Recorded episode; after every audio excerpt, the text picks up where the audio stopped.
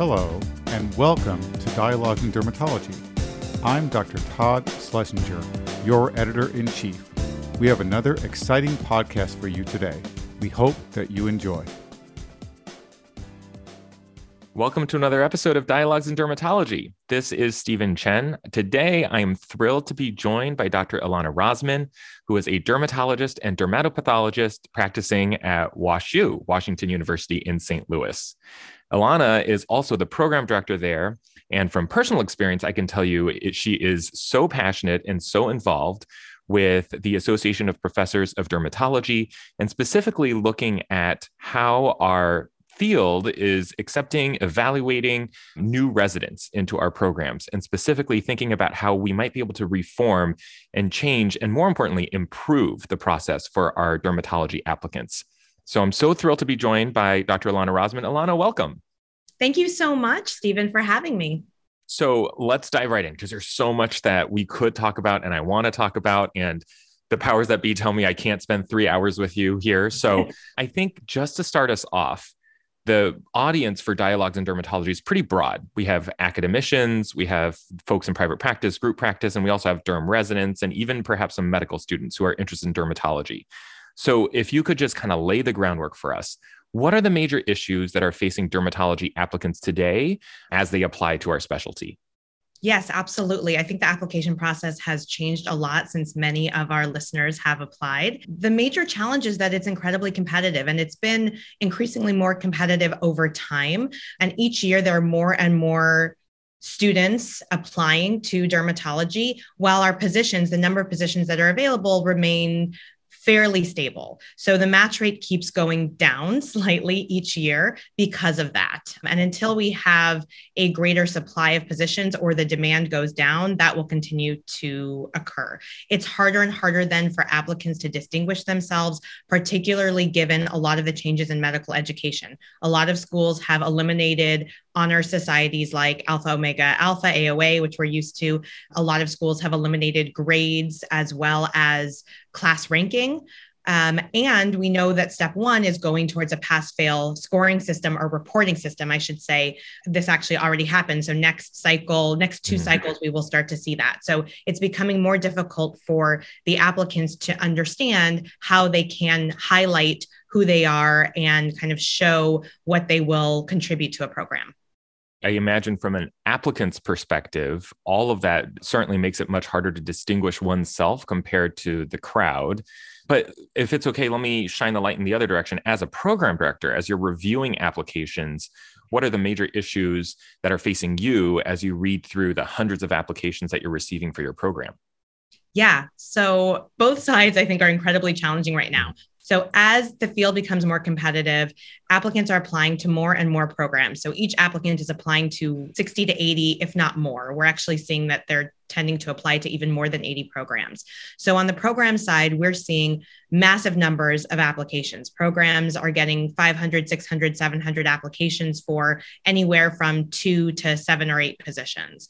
So, there's a huge number of applications the applications are starting to look a lot more similar because applicants feel like they all have to publish a bunch of papers, do a bunch of volunteer experiences, work in dermatology clinics. And so you're starting to say to see the same activities on each application and it becomes really hard to determine a if an applicant is truly interested in your program and b what is unique about that applicant how are they going to contribute to your program and to the field what are their true interests and all of that makes a really chaotic and almost random feeling application and selection process that certainly sounds daunting. As someone who reviews applications for my own program, I can tell you I feel very similarly to you in terms of differentiating between applicants. And I, I, think we all probably have the same thought, which is that all of these applicants are amazing and that we could probably pick a core group, not a core group, but just a random group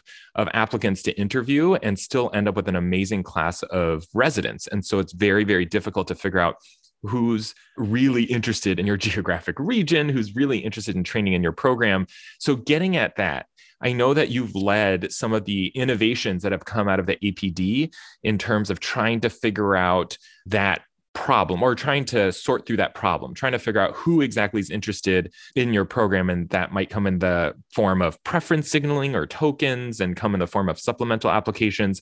For our listeners who haven't really thought about applications in a long time, could you explain just kind of a high level what exactly is all of that and how has that changed in the last year? Yeah, absolutely. What's interesting is that ERAS, so that's the electronic residency application service, that is the system where applicants apply and where program directors review applications, has not really changed substantially in decades. So, what ERAS did this year is they created a pilot program called the Supplemental ERAS application that was designed to get a little bit more streamlined information and more unique information from applicants so that they could highlight their experiences and attributes in a more meaningful way for programs. This year, dermatology, internal medicine, and general surgery were the three specialties that were chosen as part of this pilot. And so we were really fortunate to be a part of this. We were able to provide a lot of feedback in designing the supplemental application tool and in evaluating it over time. So there were four main sections. The first section is past experiences. That allowed applicants to choose up to five experiences or activities that were most meaningful to them and to explain why in a very brief, short answer.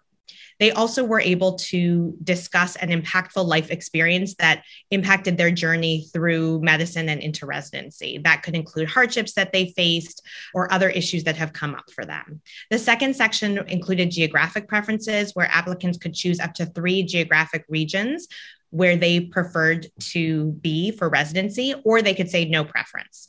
There also was a third section for program preferences. So that allowed applicants to choose up to three residency programs that are their top programs to signal, that's called this preference signal or token, to those programs their genuine interest.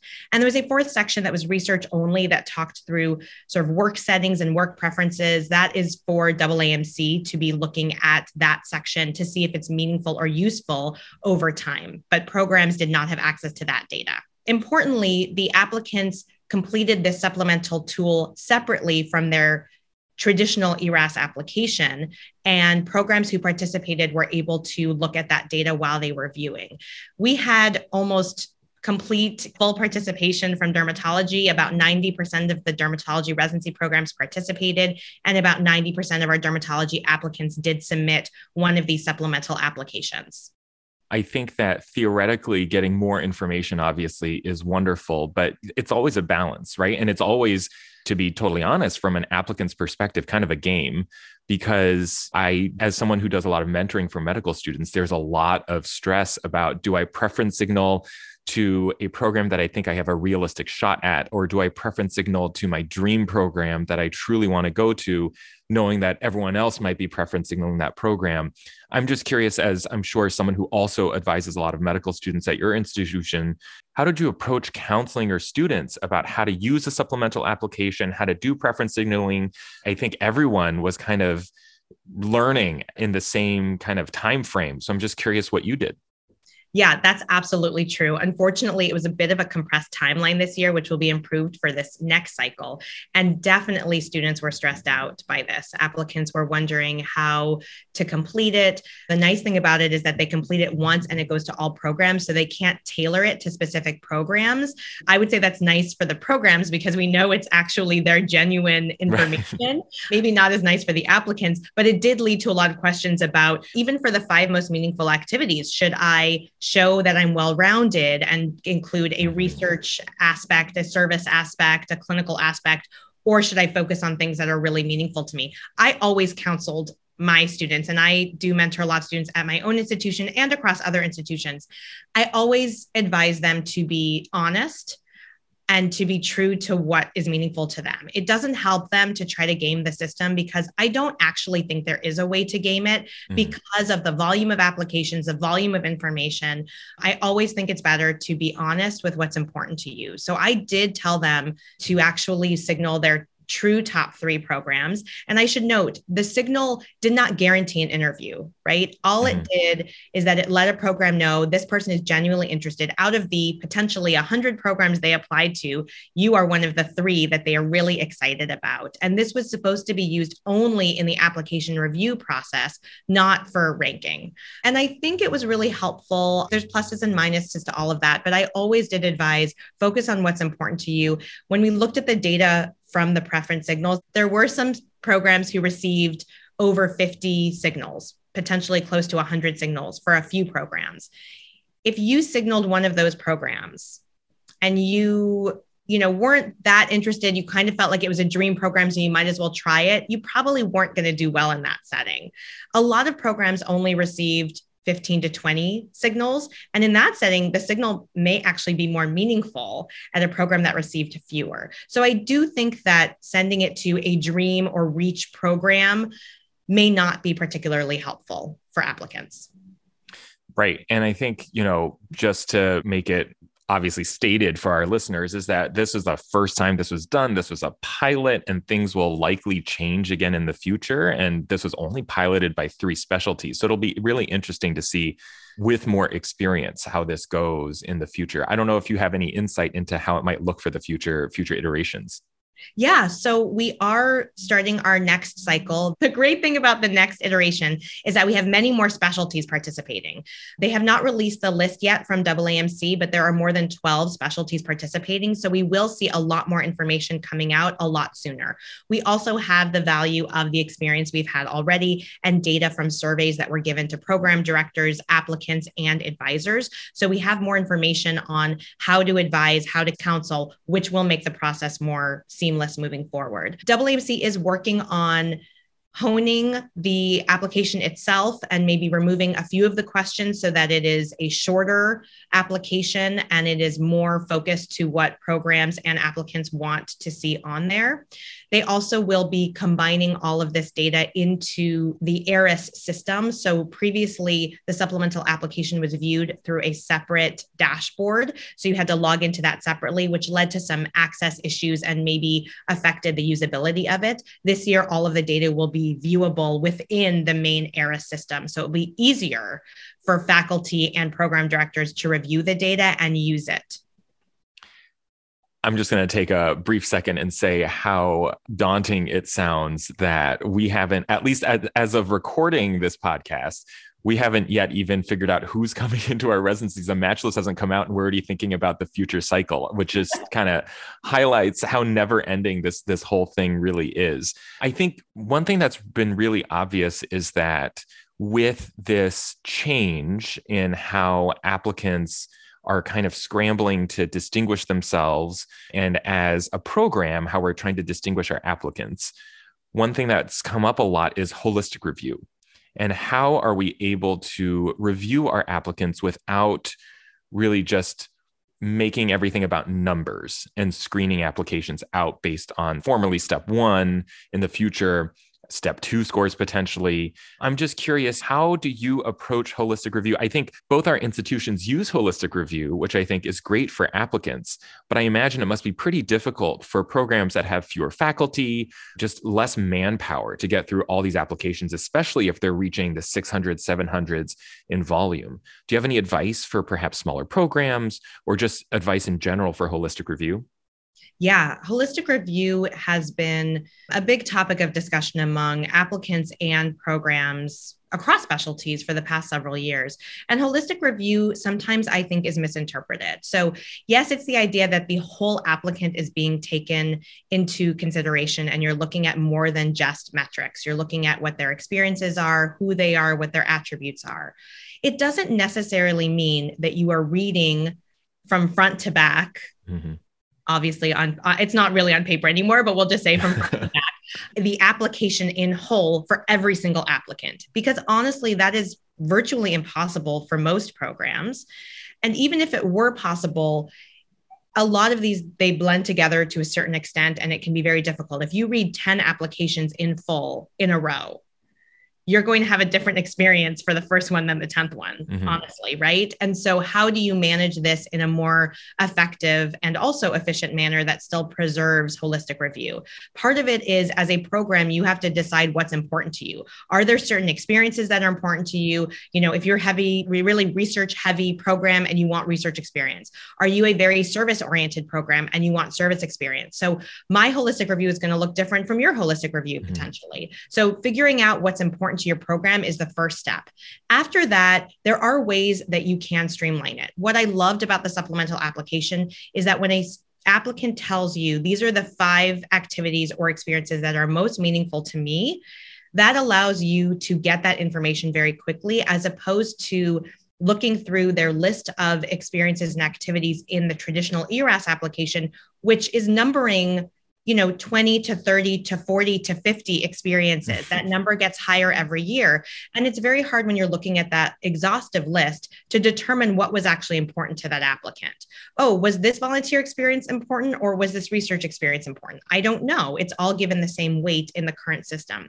So for me using those five most meaningful activities was sort of my first step in evaluating all of our applicants. And it allowed me to get a sense of who they are based on what they're telling me, not from what someone else is telling me or from a step score or some other metric like that. And so that was sort of my first step in our holistic review, which allowed us to really get to know all of the applicants in a quicker way and decide which applicants we felt would be a better fit for our program and then review all of those applications in much more depth once we did kind of an initial review of the meaningful activities.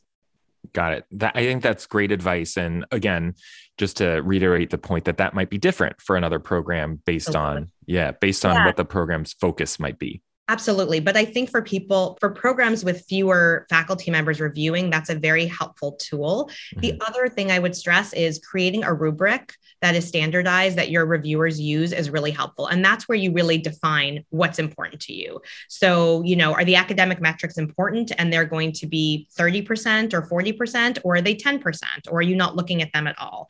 Is a number of publications or hours spent doing different activities what is important to you and how are you going to build that into your scoring rubric and that helps standardize things across your reviewers so that you know you're all looking for and at the same things Great. Thank you for sharing the insight. I think that certainly sounds like hopefully will help a program director or an associate program director out there in the future.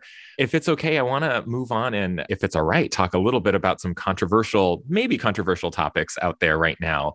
One you've already brought up, which is step one going pass fail. Is that a good thing? Is that a bad thing? Is it kind of a mixed bag? And then the other thing I was hoping to throw in there is the kind of always talked about research year before applying in dermatology. So many of our applicants do it, understandably, because they obviously have a very mentored experience. They have someone in their camp to write them a strong letter, but naturally, it certainly kind of sets up this equity issue in terms of people who can take a research year versus people who can't. And so I'm just curious what your thoughts are on both of those the research year and step one being pass fail. Yeah, I think they are interconnected, honestly. Step one has a lot of issues.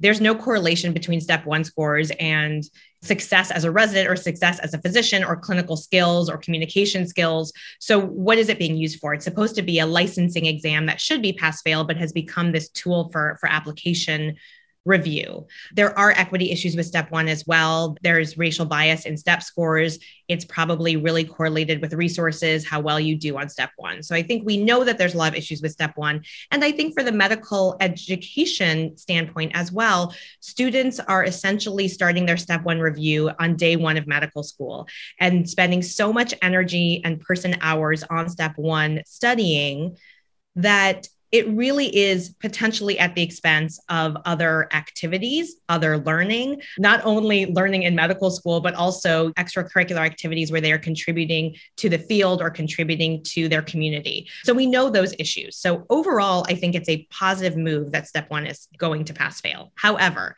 it's a mixed bag in that there are a lot of repercussions of this. Mm-hmm. We are now losing what many had considered an objective measure for application review. Now, granted, it wasn't really objective, and I think there's plenty of data to show that, but it was still being used in that way, used as a filter. And I don't think step one should be used as a filter. However, given everything we've discussed, when you're seeing increasing numbers of applications and having a much more difficult time trying to figure out who to interview, it has been a useful tool, even if maybe a misplaced useful tool. And then we're also seeing fewer grades out there, fewer class ranks, fewer honor society nominations, as I mentioned before. So you're losing a lot of these academic metrics you had previously to review. So, what's going to happen as a sequela of that? Well, I imagine that a lot of people are going to start wanting to use step two as a replacement for step one. Step two maybe is slightly better in that there is some correlation with some clinical skills and communication based on some papers, still a bit fuzzy out there if that really is meaningful. There likely are still some racial biases as well with step two. So, is replacing step one with step two the best move forward? Maybe, maybe not. And I think that will differ by specialty and differ by program. The other issue I see is this applications arm race that a lot of people call this, okay? Where applicants feel like they have to do more and more each year. That's where we see increasing numbers of volunteer activities, publications, research experiences, because they all feel like they're not going to match unless they do more and more and more. Research year is one of those elements more and more people taking an extra year to do research. Now, there are very valid reasons to do that. If you are interested in research and you may want to incorporate that into your career and want more exposure to that. If you have a very specific niche that you're interested in studying clinically and or scientifically and you want to get more exposure to that with an expert if you are at a program that does not have a dermatology residency and you have very few dermatology mentors then a research year may make sense as well so that you can get more exposure to the field and to people in the field however as you mentioned steven this is really important a lot of research years are unfunded a lot. we don't have full numbers here, but a lot of probably about half are unfunded.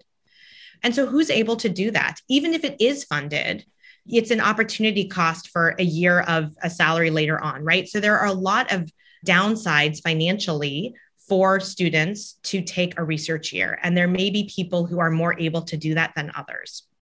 Are we creating more inequity? Are we also having applicants kind of spin their wheels just to get publications out when we don't even know how meaningful that is. If someone is not interested in research and really wants to be an amazing clinician and wants to focus on patient care, is there value for them doing a research year? Yes, it's valuable for every medical student to understand research and be able to read papers and be able to think critically. But doing a research year is well beyond that and sometimes feels like it is just for matching and just to create sort of more of this publication number that may or may not be useful for anyone, honestly. Yeah, it's a sticky subject for sure. And I think it's one that you and I often bat around on Twitter. And so, you know, I think we both of us kind of see that often. I certainly don't expect there to be a right answer because it's so complicated, but I think it's really important for all of us in the community to be thinking about how what we're looking for, what we're expecting from our applicants might be furthering some issues in our own ranks in terms of diversity, in terms of equity. And so, in that sense, that kind of leads me to my next question, which is diversity in dermatology. You know, this has obviously been a huge push by the academy for the last few years now. And how do you kind of see the application process?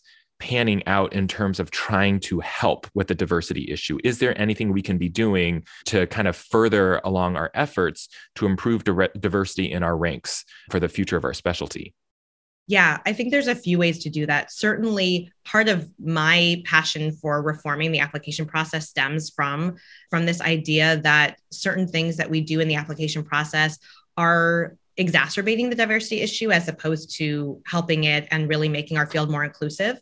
So I do want to see a process that is more equitable and sustainable moving forward for everyone. And that doesn't mean only racial and ethnic diversity, although that's a major piece of it, but also looking at, you know, applicants who are first generation college students who come from a lower socioeconomic background, who come from a rural background, those sort of people that we don't see going to dermatology as often. Moving towards holistic review, moving towards towards a system where applicants can highlight those unique attributes through important experiences that they've had, through meaningful life experiences that may discuss some of the hardships or other inequities they have faced in the past. I think those are really helpful steps moving towards a more equitable application process. But obviously, we need to address some of these other issues. How important are publications? How important is a research year? Because that may be counterproductive to what we are discussing and how we are trying to improve diversity in the field. I think we also need to look at how we're designing our dermatology residency education and curricula, how we are incorporating service learning and community engagement. There are a lot of people who maybe would be interested in dermatology, but don't see dermatology as a forum to interact and engage with a community there may be differing perspectives of dermatology from applicants and students who don't know that much about dermatology. Many of those applicants have not had much exposure to dermatology. So, if what they see is from social media or movies or other popular sources, they may not understand the full breadth of what dermatology does and they may not be as attracted to it. I think we have to really be thinking about our engagement with the community. There are lots of ways to do that. Obviously, there are programs developed looking at access to care issues, looking at skin of color, looking at LGBTQ dermatology as well. So, how are we reaching out to vulnerable populations and populations that have been historically marginalized?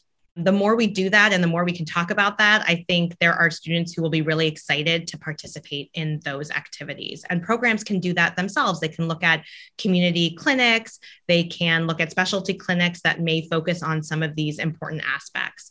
We also need to really be thinking about the pathway or pipeline. People use either pipeline or pathway programs. Mm-hmm. How do we encourage people who maybe weren't interested and weren't necessarily interested in medicine or science to go into medicine?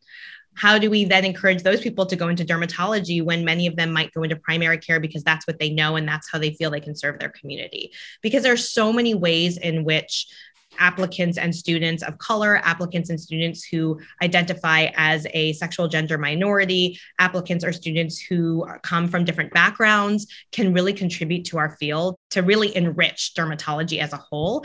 And we should be talking about that so they know that we want them and that they're welcome and that we know how much they're going to contribute to dermatology moving forward. Absolutely. I think about that all the time because that was my own experience in medical school. I didn't know what dermatology was. I didn't know what type of medicine dermatology really, what type of medicine was practiced in the field of dermatology. Speaking as a reformed interventional cardiologist who did dermatology in July of my fourth year and realized how much I loved it, I do think that there's a lot to be said about early exposure, about really helping potential applicants understand the wide breadth of the specialty, including serving the underserved, the under resourced, however that might be, to entice more people to join our ranks. We are coming towards the end of our time. So I wanted to ask you one last question, which may be kind of a dangerous one to ask you. But let's say that you could just scrap the whole system that we have right now and you could build one from scratch what would that look like? How might you conceive of that? What's your kind of dream scenario for future dermatology applicants? That's a great question. I think it honestly starts in undergraduate medical education with first year of medical school. My major concern with medical education right now, which a lot of people have as well, is that there's such a focus on specialty choice and the residency application process that students enter medical school and even before medical school. I get messages from undergraduates sometimes asking about if I want to go into dermatology, they're not even in med school yet, right? What should I be doing? What medical school should I go to so that I can be a more successful dermatology applicant? So we need to back up from this and make sure that people understand that specialty choice is important, but it's not the end goal of being a physician. There is so much about being a physician that is beyond your specialty choice, right? I know, Steven, you love dermatology. I love dermatology, but we do other things, right? right? You attend on the medicine floors. I mean, you're also, you know, med derm. Right. I do dermatopathology, but even beyond specialty, we both teach. We love to interact with students. We love to teach students and residents. We love to interact with colleagues. We like to write. There are so many things that you can do in medicine that are beyond your specialty choice. So having more career exploration early on in medical school that focuses on what are the aspects of a medical career that you are interested in advocacy, education, research, clinical care, clinical trials. I think that would help people sort of take the focus a little bit away from specialty choice and take that pressure off. So students don't feel like from day one they have to choose a specialty and then do everything related to that specialty. Mm-hmm. I would like to see students have the freedom to explore the things that are interesting to them and then choose their specialty choice as we used to do several years ago in third or fourth year, as opposed to doing it in the beginning of first year. I do think that would transform medical education and also transform the way that applicants approach the application process because then when we see their applications they will have invested in the things that are important to them not in the things that they think they need to match into our specialty in terms of the application process i think then you do streamline it i would love to just have only essentially the supplemental application. So it essentially looks like a bio sketch where applicants are telling us what are their three to five most meaningful activities, their three to five most meaningful publications, perhaps, and some short answer questions that are a bit more defined as opposed to a broad personal statement. Which is really helpful for some applicants. There's some amazing personal statements that really give you insight into an applicant. And there are a lot that are that feel a bit generic because applicants don't exactly know how to highlight themselves and they don't want to risk being filtered out or not being interviewed right. somewhere if they take a, what they think is a risk. So I would like to free them up from that. So a very streamlined application, more like a bio sketch I think we need some sort of application cap system where applicants can only apply to a certain number of programs in their specialty. So we know their true interest and they can also show us their true interest. As part of that, we need to be more transparent as programs about what our program is about, what we are looking for, and what kind of applicant we think would be a good fit for us. Amazing. Ilana, I just want to take a second and thank you again for joining us for another episode of Dialogues in Dermatology. And of course, a huge thank you to our listeners for tuning in today for this medical education related podcast episode. Before we break, Ilana, any last words, any last thoughts that you wanted to share with our listeners? Yeah, thank you so much for having me. I just wanted to say this has been such a team effort. Our Association of Professors of Dermatology Residency Program Director section is made up of amazing program directors and educators across the country, and they are all very invested in improving this process. So I have a lot of hope for the future. And that, of course, includes you, Steven, who has been a very active member as well. So thank you so much. Great. Thanks again, everyone, for tuning in. Thanks again, Ilana. We hope you have enjoyed this edition of Dialogues in Dermatology. This is Todd Schlesinger, your editor in chief. For more podcasts, including bonus issues, check us out online at the website of the American Academy of Dermatology or through the Dialogues in Dermatology app. You can now also sync your subscription to your favorite podcast app. New podcasts are released each week in addition to our monthly JAAD podcasts. We hope you enjoy these new options for listening to dialogues and the increasing content for your listening pleasure. Thank you.